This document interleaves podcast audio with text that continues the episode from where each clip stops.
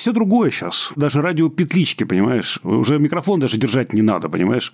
А я помню, я же сейчас стал линейный монтаж. Не компьютерный, а линейный. То есть, это перегон с одного источника на другой.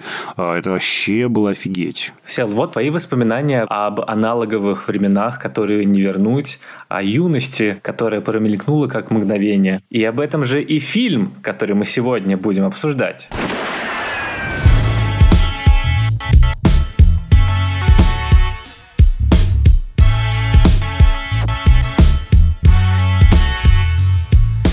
Всем привет! Это подкаст Кинопоиска «Крупным планом». Меня зовут Доля Джинайдаров, я редактор видео и подкастов Кинопоиска. А я Всеволод Коршунов, киновед и куратор курса «Практическая кинокритика» в Московской школе кино. Каждую неделю мы обсуждаем новинки проката, иногда разбираем классические фильмы, а еще советуем, что посмотреть. Сегодня мы обсудим фильм Шарлотты Уэллс «Солнце мое». Он вышел на кинопоиске 16 апреля, и мы по этому поводу решили обсудить, почему его считают лучшим фильмом прошлого года. И мы разберем, как он устроен с точки зрения драматургии, с визуальной точки зрения и о чем нам пытаются рассказать авторы этой истории. И «Солнце мое» на первый взгляд кажется очень простой и незамысловатой историей о девочке Софи, которая проводит неделю на турецком курорте с своим отцом. И там купается в бассейне, ходит по городу, разговаривают, ссорятся, прощаются. Короче, вроде ничего особенного. Такой как бы слепок жизни, ничем не примечательный фрагмент их биографий. Но это только на первый взгляд, потому что на самом деле фильм очень сложно устроен. И с драматургической стороны, и с формально-визуальной. И затрагивает много очень разных тем. Тут и отношения родителей детей, и взросление, и пробуждение сексуальности, и проживание травмы и потери, депрессия и кризис среднего возраста, и то, как устроены воспоминания о наших близких. И все это зашито высказывание, вроде бы очень близкое к документальному, но в котором, если присмотреться, очень мало чего случайного. И это как раз мой любимый тип кинематографа, когда за очень легким и естественным повествованием скрывается огромная работа. И в каждый кадр и диалог вложено много мыслей, и все складывается в очень стройную, драматургически и ценностно историю. Я уже рассказывал про этот фильм в итоговом выпуске за прошлый год, и тогда в коротком формате рекомендации мне уже было сложно спокойно про него говорить, потому что просмотр был очень сильным для меня киновпечатлением. Возможно, самым сильным со времен того, как я увидел «Смерть Муфасы» в «Короле льве» или впервые посмотрел «Летят журавли».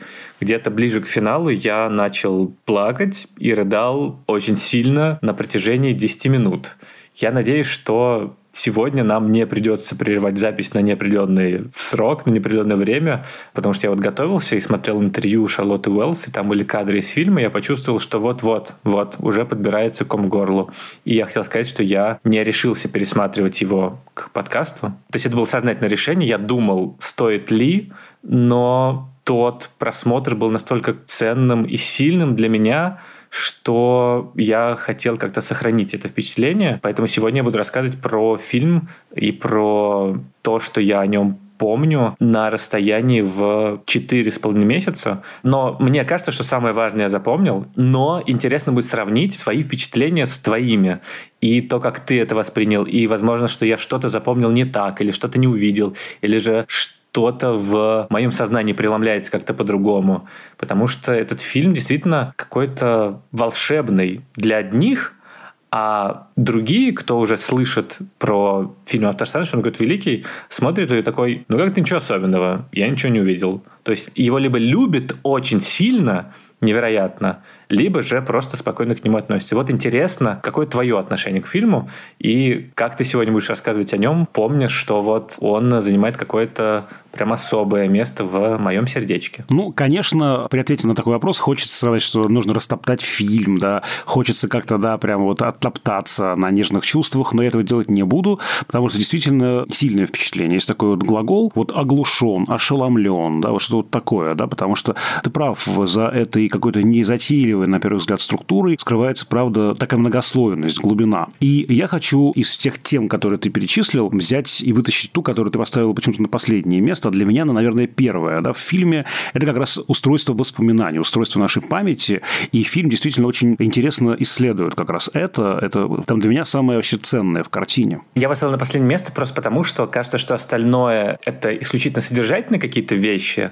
А здесь, когда мы говорим про воспоминания, тут очень много формальных решений, которые как раз показывают и визуализируют то, как у нас работают эти самые воспоминания. Давай, я тоже на самом деле не против сначала поговорить про тему воспоминаний и про как раз формальное устройство и драматургическую структуру фильма, потому что кажется, что это то, что оглушает в первую очередь. И мне кажется удивительным, что это вроде бы такое тихое шепчущее кино, но к нему действительно применимо вот это оглушающее, потому что кажется, что самые оглушающие слова, которые громче всего отдаются у тебя в душе, они, как правило, действительно произнесены максимально тихо. Вот мне очень нравится, как Дэвид Эрлих в своей рецензии пишет про автор Сан, что фильм исследует зазор между мужчиной, которого знала наша героиня, ну и как бы режиссер, потому что это автобиографическая картина во многом, и между мужчиной, которого она потеряла. Вот мужчина, которого она знала, и мужчина, которого она потеряла, это немножко разные мужчины, разные опыты, разные совершенно пространства. И здесь именно поэтому нам нужна видеокамера, которая зафиксировала это,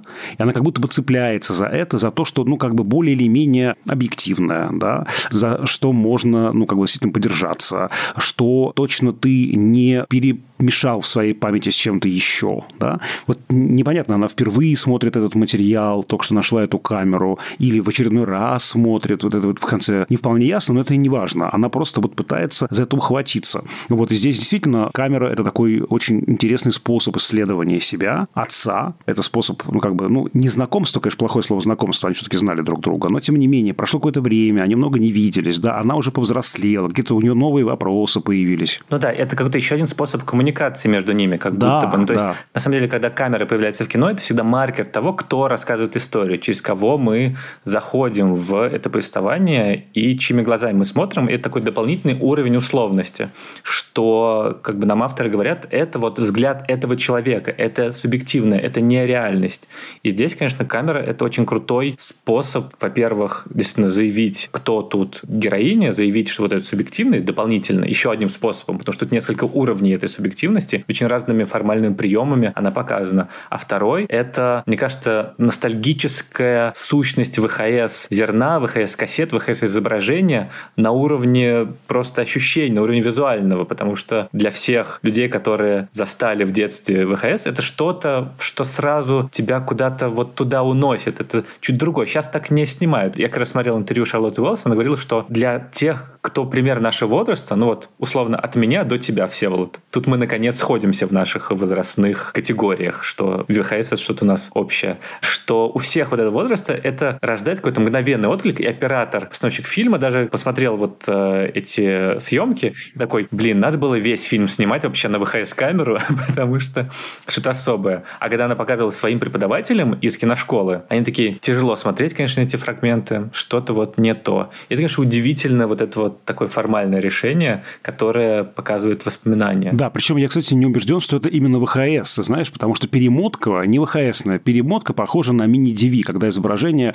рассыпается на кубики, на квадратики. Да-да, это DV, это DV, Шарлотт говорит, что DV. У меня тоже такая камера была. Я думаю, это все равно можно объединить какой-то общий феномен, безусловно. И тут же интересно, что камера настолько прочно ассоциируется с девочкой, что кажется, что камера осталась у нее. И когда в конце мы видим, что она вот уже прощается с отцом, и отец, значит, снимает ее, и она уходит, значит, камера остается с отцом, эта камера не девочки, а папы, и эта камера, и эти материалы какое-то время лежали, ну, как бы отдельно от нее находились, поэтому к ним нужно вернуться. И это очень важное наследство, фактически, да, отцовское, которое она пытается осмыслить вместе с ковром, который там лежит в одной из сцен уже в ее квартире. Вот, это очень интересно, да, вот, то есть, кто объект наблюдения и кто субъект наблюдения. Здесь интересно, что девочка снимает отца, отец снимает девочку, какие-то кадры мы видим вне этой камеры. И здесь, мне кажется, интересно, что вот мы уже этот термин неоднократно употребляли, фокализация. Здесь у нас действительно смешиваются две фокальности. Фокальность героини, фокальность отца. Есть какая-то, наверное, условная такая, абстрактная, что ли, такая точка зрения, может быть, да, взрослой уже нашей героини, когда мы видим отца, рыдающего в ванной, например Да? Ну, кто это мог снять? Кто это мог увидеть? Никто. Вряд ли он ей рассказал. Вот это, скорее всего, не воспоминание, а скорее это вот, ну, элемент каких-то достроек. Это исследование ее. Да, что он мог бы делать. Там она как будто бы цепляется за какие-то такие штучки в этом изображении камеры и пытается достроить его. Да? И тут самое, мне кажется, главное, что схвачено, это фрагментарность. У нас сцены все довольно коротенькие, они обрываются, часто они ни к чему не ведут. Вот они пьют какие-то коктейли, вот они пришли на пляж, вот там они валяются ну, в шезлонгах, вот они там делают то-то, да. И там не так много таких прямо, ну, ударных, развернутых сцен, очень много фрагментарных. И мне очень нравится образ этой фрагментации памяти, конечно, в этом клубе, в этом рейве, не знаю, как это назвать, да, этот мерцающий свет, то в свету отец, то он во мгле, и ты не можешь схватить. Ты вроде бы видишь его и не видишь одновременно, да. Вот ты как бы вот должен много и долго смотреть сквозь это вот мерцание, чтобы схватить этот объект. И очень сильный в этом смысле финал, на мой взгляд, да, вот такой метафорический. Если рейв – это память, пространство памяти, вот это фрагментарное, которое нужно приближаться, то куда уходит отец? Отец уходит из этого коридора не в город, проводив девочку, да, а он уходит в пространство памяти, то самое, да. Потому что, на самом деле, он бессмертен, он не умер. Ну, то есть, там же есть вот эти намеки на то, что он погиб, его уже нету, и, собственно, она пытается вернуться к нему и понять, кем он был. И этот финал, он, на самом деле, очень красивый. Он про то, что мы остаемся даже после смерти в памяти своих близких. Мы не умираем никогда до конца. Да, мы, может быть, не являемся им во всей полноте, до нас трудно добраться. Как бы мы вот так мерцаем вот в этом вот ярком свете стробоскопа, и нас сложно разглядеть. Но мы остаемся, и это невероятно грустный, но при этом жизнеутверждающий финал. В том смысле, что его любовь к дочери, она осталась с ней, она навсегда останется с ней. И это, конечно, очень символичный, очень красивый финал, когда мы видим, что он снимает девочку, что заканчивается эта история, что мы переходим к его взгляду, как бы на нее. И тут внезапно он уходит по этому коридору и уходит в это пространство памяти и остается жив для всех. Да, там еще очень такая ударная сцена, ключевая, мне кажется, в этом смысле, когда она спрашивает его про детство, про его 11 день рождения, он не очень хочет про это говорить и как бы отказывается вообще. И она говорит, ну ладно, хорошо, я выключила камеру. Он говорит, нет, еще огонек горит, я вижу, что ты снимаешь. И она говорит, ну ладно, хорошо, выключу, я запишу тебя в свою голову. И, собственно говоря, вот это опять же вот зазор между тем, что записано на камеру, и то, что записано в ее голове. И вот эти два пространства, они остаются с ней, видимо, навсегда. Даже если исчезнет эта камера, все равно в ее голове это останется. Фильм, на самом деле, он устроен неочевидным образом. Он кажется, что там ну, такое линейное действие, да, потом такой странный флеш-форвард, да, мы видим ее взрослую, мы видим там плач ребенка, мы видим партнершу героини. Тут такие странные флеш-форварды, а потом я вспоминаю начало фильма, когда мы уже перематываем эту пленку. Я понимаю, что это ложные флеш-форварды. Это такая понятная, очень рамочная композиция, что это взрослая героиня, включает эту камеру, подключает ее к монитору, смотрит, и вот периодически мы возвращаемся к этой рамке. Это никакой не флеш-форвард, а просто возвращение к рамке. И это же очень, мне кажется, тоже важная такая вещь, она схвачена очень точно. Ну, вот у меня вот тоже, например, отец ушел довольно рано, когда мне было 17 лет, он покончил с собой. И мне хочется с ним поговорить. Вот спустя время, там, мне 30, например, мне 40. Вот сейчас я уже перерос своего отца. Мне хочется с ним поговорить, мне хочется с ним что-то обсудить, например. А я этого не могу. Это такая вот попытка через эту камеру, через фотографии, через то, что осталось, выстроить эту коммуникацию. Уже вне как бы ну, физической возможности. Это, мне кажется, очень точно схвачено здесь. Это работает, да, и это про диалог. Действительно, она тогда была ребенком, а теперь теперь ей больше лет, и она как будто бы ищет, как детектив, эти зацепки. А что там еще было? А что я могла не заметить? Мимо чего я могла пройти мимо, и что я могла пропустить? Это так, мне кажется, сильно здесь, да? Вот. И тут же еще, мне кажется, важно, что это попытка разгадать отца. Что с ним происходило? Почему эти вот, значит, дыхательные упражнения? Почему книжка про медитацию? Что с этой рукой, с этим гипсом? Да, что там было? Он игнорирует все эти вопросы. Что за странная их невстреча, когда они разминулись. А что с ним было, да? Почему вот никто не смог его уберечь от этого, там, ну, видимо, шаг такого, возможно, суицидального, возможно, нет, мы не знаем. Вот, но там что-то есть такое про депрессию, про какое-то очень тяжелое его состояние. Что с ним происходит? Почему он этот бычок подбирает? Почему он закуривает? Почему он идет э, к морю? И это такой вот действительно почти детектив. Да, мне тоже, на самом деле, кажется, что этот фильм такой киновический детектив. Не только потому, что героиня разгадывает, что происходит, а потому что мы сами, зрители, тоже пытаемся разгадать, сложить пазл пазл из происходящего на экране. То есть тут очень много этих всех деталей, и того, что не проговаривается вслух прямо. То есть точно так же, как героиня, и мы тоже хотим как бы понять, а что, собственно, происходит. А вот это вот внезапно появившийся флеш-форвард, это что? А почему, в принципе, героиня сейчас вдруг начала об этом задумываться? Почему именно в этот момент вдруг начала думать об своем отце? У меня, кстати, есть теория, что это потому, что у нее же ребенок маленький, и она поэтому начала на себя примерять роль родительскую. И она пытается вспомнить, а как ее отец с ней общался на эту тему. И она пытается в нем найти какой-то пример.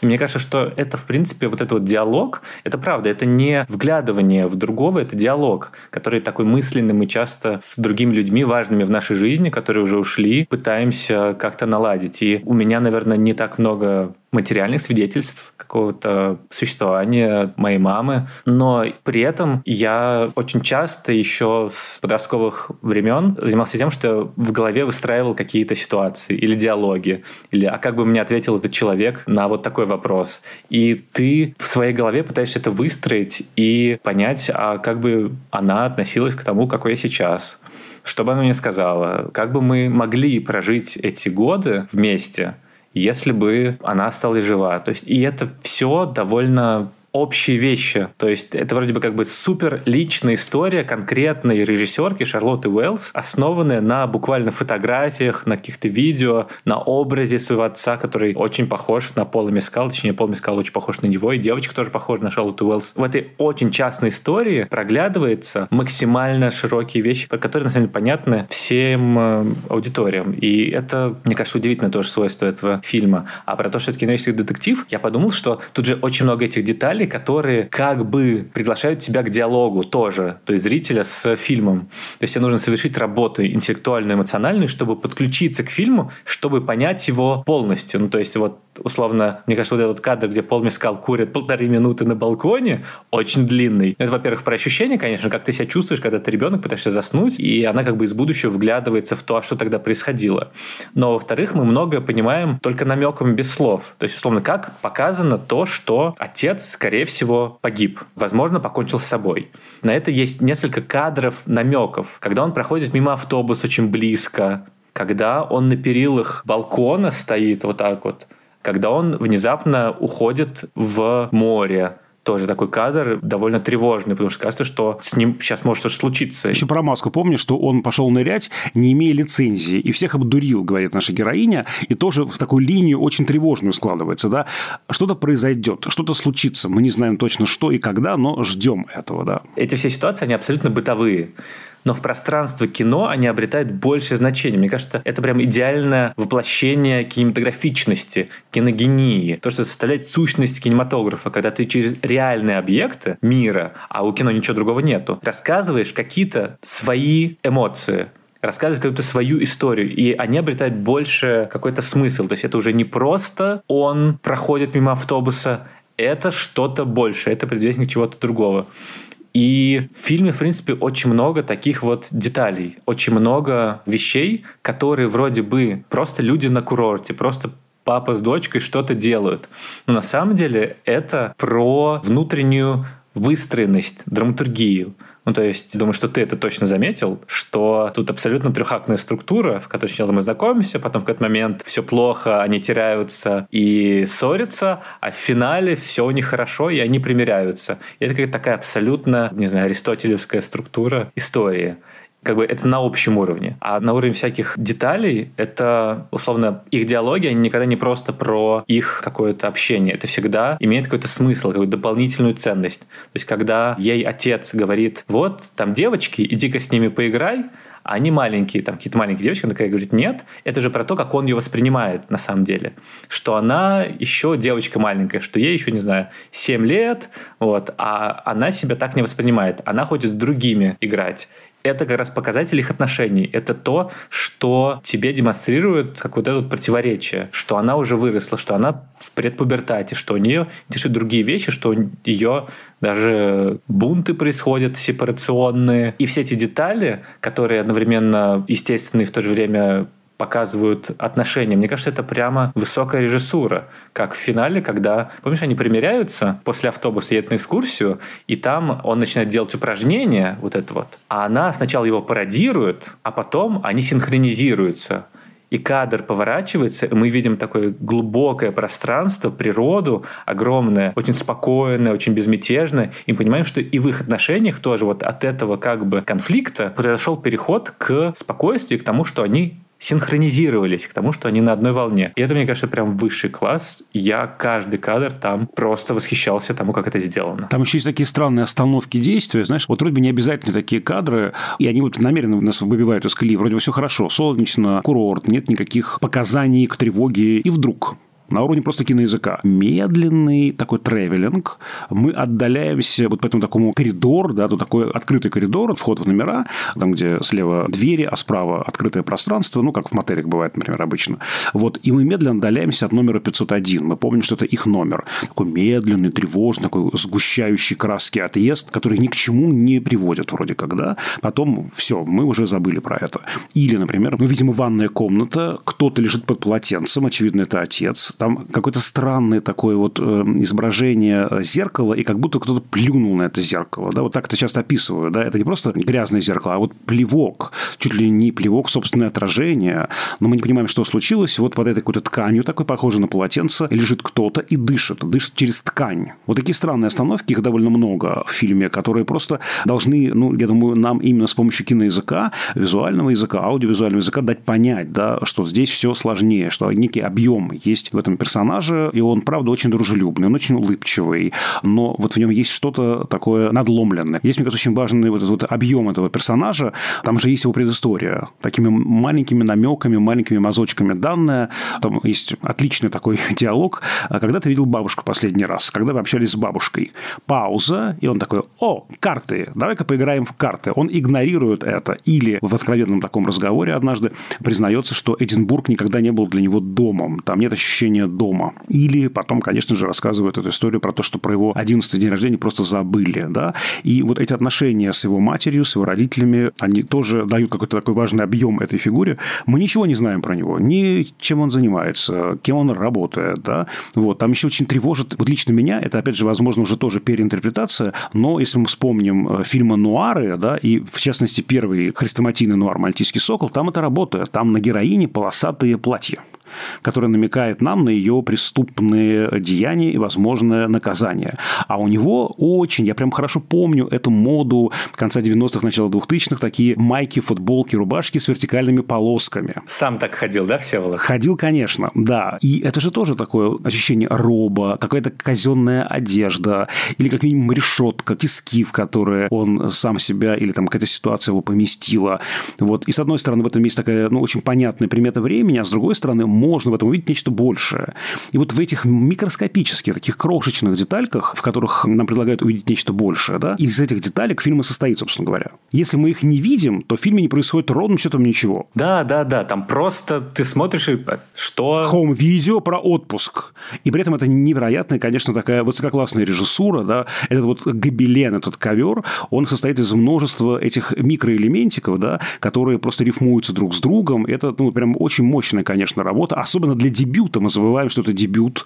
Полнометражная первая картина Шарлотты Уэллс, что это первая крупная роль Фрэнки Корио, прекраснейшей, невероятнейшей исполнительницы главной роли. Просто нужно назвать эту прекрасную девочку. Я буду следить за ней, за ее судьбой актерской. Очень большие надежды, я думаю, сейчас у многих на нее. Да, и мне кажется, с точки зрения режиссуры тут есть много всяких деталей, и визуально, в том числе, условно, колористика тут тоже на самом деле выстроенная. Там есть такой показательный кадр, когда они лежат на шезлонгах, они где-то внизу кадра, сзади голубое небо, и там красные вот эти вот, не знаю, как-то парапланы называются, наверное. Это же тоже такой как бы символ опасности и того, что как бы ждет. Они время от времени там появляются, они даже говорят о них как о чем-то, что они не будут делать, потому что это слишком опасно. И мы тоже начинаем думать, ага, а вот папа, наверное, вот на них покатался и так далее.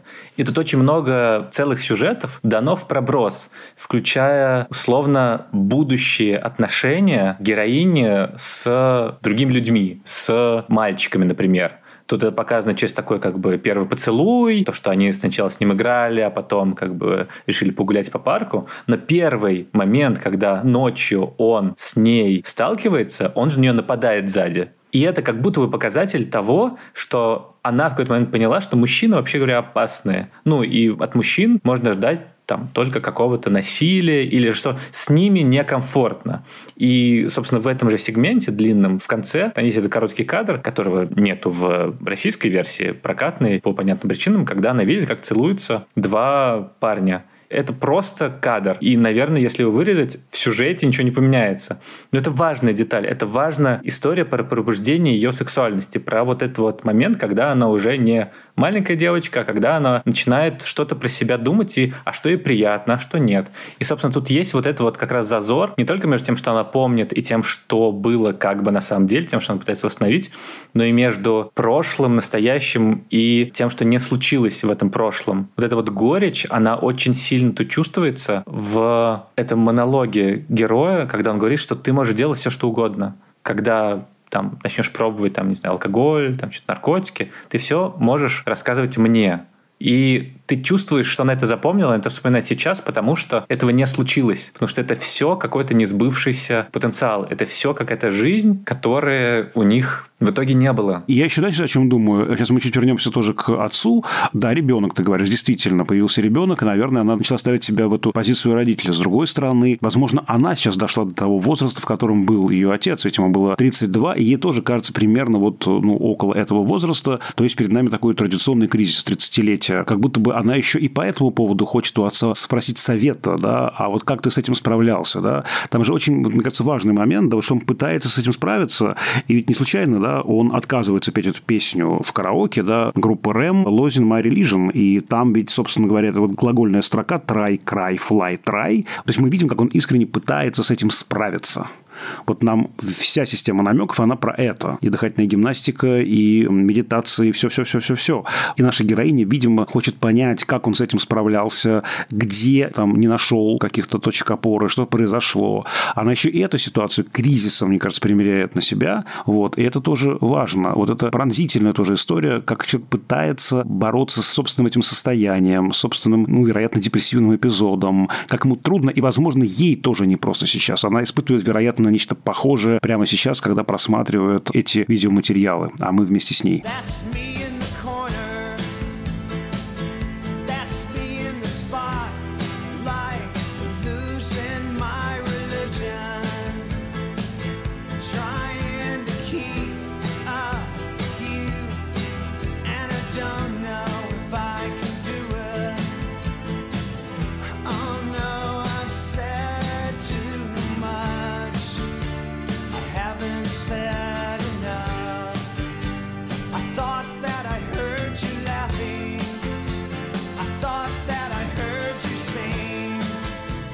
При этом ему очень трудно, он несовершенен, он явно не очень ответственный, судя по тому, как о нем говорят мать с дочкой. Он не зарабатывает много денег, она даже ему это припоминает, и это его явно сильно ранит. У него проблемы с уверенностью в себе, но это все не важно, когда речь идет об отношениях между двумя людьми когда речь идет об отце, потому что он прекрасный родитель для своей дочери. Невероятно, он ее любит, он не обижает ее, он принимает ее, он поддерживает ее, он говорит с ней максимально честно и открыто про какие-то вещи, про свое состояние, да, он не рассказывает многое. И да, на какие-то ее вопросы он не может ответить вот прямо сейчас из-за того, что ему, видимо, как-то не очень хорошо, ему слишком тяжело про это говорить, про то, почему они расстались с ее мамой, Ему сначала тяжело говорить про то, почему он любит свои дни рождения, про свои отношения с семьей. Но он же рассказывает ей, он делится с ней сложным воспоминанием, очень трудным. И это невероятно терапевтичная идея, что ты можешь не быть идеальным, что ты можешь не справляться с чем-то, но при этом семья, она про другое. Семья — это про то, что вы поддерживаете друг друга, и про то, что вы любите друг друга, и это, мне кажется, какой-то такой идеальный пример родительства для меня, наверное. И кажется, что это какая-то помощь для всех тех, кто задумывается о детях, например, потому что, ну, не знаю, мне 31, как Пола Мискалу в этом фильме, как героине Софии взрослой. И, конечно, тоже ты думаешь о детях, ты думаешь о том, а достоин ли ты, а готов ли ты, сможешь ли ты. И ты постоянно думаешь о том, что сейчас не время, что ты недостаточно хорош, что ты недостаточно ответственный, что у тебя не получится. Но при этом, на самом деле, это же, наверное, не важно, Ну, то есть это важно, но если ты уже задумываешься об этих вещах, если ты тревожишься о них, если ты хочешь быть хорошим родителем, то ты будешь им, потому что это какой-то такой очень страшный опыт ответственности за другого человека, но при этом, если ты вкладываешься в него, то у тебя все получится. Собственно, когда Шарлотта Уэллс репетировала с актерами главными в Турции фильм, они за две недели до начала съемок выехали в такую мини-экспедицию для репетиций, и просто чтобы главные герои, ну, актеры, чтобы они притерлись друг к другу, чтобы чувствовалось, что они близки. И там она говорила, что для нее очень важно была вот эта вот идея, чтобы Пол почувствовал ответственность какую-то за Фрэнки. То есть там, конечно, с ней был сопровождающий, но вот эта вот идея, что он должен чувствовать, что такое, когда у тебя есть человек, и ты должен думать о том, а где его покормить, а куда мы сейчас пойдем, а что с ней? А можно ли ей идти, не знаю, в бассейн? Ну, то есть это вот это вот ощущение ответственности, ощущение семьи и тема семьи и родительства с двух сторон, с трех сторон, которые тут рассказано, это как-то очень честно и терапевтично действительно. Поскольку я работаю редактором подкаста «Шум и яркость» про саундтреки, про музыку в кино, то я с какого-то момента начал очень сильно отмечать, что там происходит. И здесь, конечно, великолепное решение музыкальное. То есть не только тем, что это определенно та музыка, которую, в принципе, могла слушать девочка или ее папа в конце 90-х, начало нулевых, но и потому, что она вся комментирует те сцены, в которых звучит. Есть начиная от очевидного, вот вот песня, которая звучит э, во время вечеринки взрослых подростков, в котором перечисляются, какие виды выпивки существуют. Вот и там вот это вот I have no doubt. I get no doubt.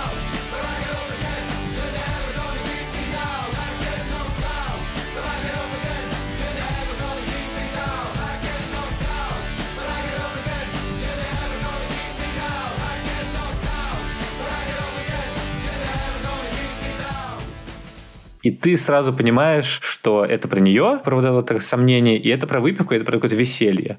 Но есть и те, которые более тонко работают. Уже упомянутый тобой Losing My Religion, Рэм, и она же про то, что происходит в этой сцене, черт побери. Это про то, что она теряет свою вот эту вот веру, теряет веру в отца в этот момент самый, потому что он ее не поддержал. Поэтому она с ним так жестко дальше. И слова песни тоже же про это состояние, что here I am in the spotlight то, что вот она сейчас находится как бы в центре внимания и не понимает, что ей дальше делать. И это очень красиво. И финальный, конечно, трек в кульминационной сцене, который отец начинает танцевать под песню группы Queen и Дэвида Боуи «Under Pressure», во-первых, конечно, очень круто, как все закольцовывается в этой финальной сцене, потому что мы сначала видели вот эту вот какую-то сцену в темном помещении, в котором главная героиня танцует, и где она как бы видела отца, тоже танцующего. И это было какой-то такой образ потерянности ее в как бы большом темном мире, где много людей, она не знает, что ей делать. Но в финале это закольцовывается с этим вот танцем, с другим, в котором маленькая Софи после прекрасного дня, когда у них все замечательно, обнимает отца в этом танце, который такая кульминация их отпуска, что у них все хорошо, и это вот такое вот воспоминание, такой классный момент единения их. И взрослые тоже. Софи пытается в этом темном ночном клубе дотянуться до отца, вернуть этот момент счастья абсолютного, которое она тогда, возможно, не ценила, не понимала, что этот отпуск никогда не повторится и что это ее главное и последнее воспоминание об отце а с другой она пытается вот дотянуться и понять, кто он, оставить его при себе, обнять и не отпускать. И слова этой песни, они тоже про состояние, в котором они оба сейчас находятся. С одной стороны, under pressure. Очевидно, что вся арка героя Пола Мискала про то, под каким моральным грузом он сейчас находится, что вот эта депрессия.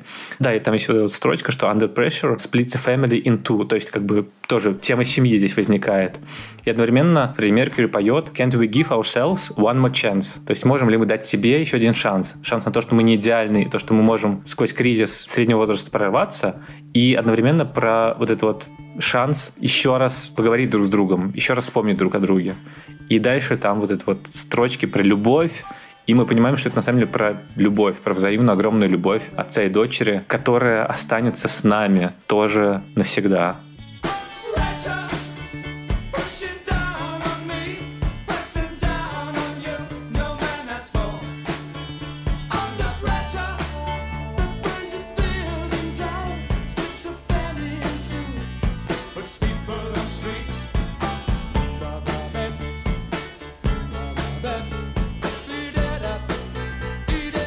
И это очень красивая сцена. Я как раз на ней меня просто размотала. И Маша в этот момент рисовала иллюстрацию для какого-то проекта, и она оглянулась на меня и такая подошла ко мне, обняла меня, потому что я был в каком-то таком очень взбудораженном состоянии, очень нестабильном, как будто бы, но в этом не было никакого горя во мне. То есть, когда во мне случилась эта реакция, очень сильно эмоциональная, я не чувствовал, что что-то плохое происходит. Я чувствовал, наоборот, очищение, какой-то катарсис, какое-то светлое очень чувство. Во-первых, от того, что произведение искусства способно так воздействовать на меня. Во-вторых, вот это вот какое-то принятие бесконечное и эти объятия, которые как будто бы не только для маленькой Софии, для взрослой Софии, но и для меня тоже который смотрит этот фильм и тоже задается теми же вопросами, что и герои.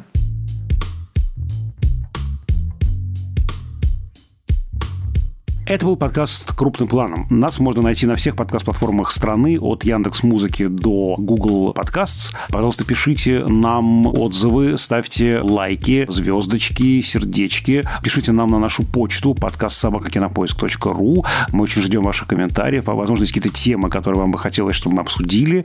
Пишите о ваших впечатлениях, может быть, личных впечатлениях по поводу фильма, который мы сегодня обсудили, каких-то других фильмов. Будем очень ждать ваши письма. У нас есть телеграм-канал канал общим планом, на который можно подписаться, и там мы выкладываем и эпизоды, и разные доп-материалы, опросы, картинки, мемы, общаемся со слушателями, и у меня уже есть какое-то количество доп-материалов, которыми я бы хотел поделиться про Авторсан, вот, так что подписывайтесь, буду там спамить кучу сообщений, кучу постов про этот потрясающий фильм. А я предлагаю флешмоб, выкладывать под этим постом фотографии наших кремов для загара, которые, возможно, хранятся в наших каких-то шкафчиках. После отпуска же они остаются, я вот не выбрасываю ничего. А вдруг еще куда-нибудь поеду. Давайте обменяемся. Всеволод, вот ты опять про бытовую. Ты на бытовух переводишь. Что же несколько уровней. Давайте выкладывать фотографии себя с родителями. А, я хочу заземлить это все. Нет, Всеволод, не заземляем. Мы улетаем в небеса, отрываемся в киновические дали, в космос, Всеволод.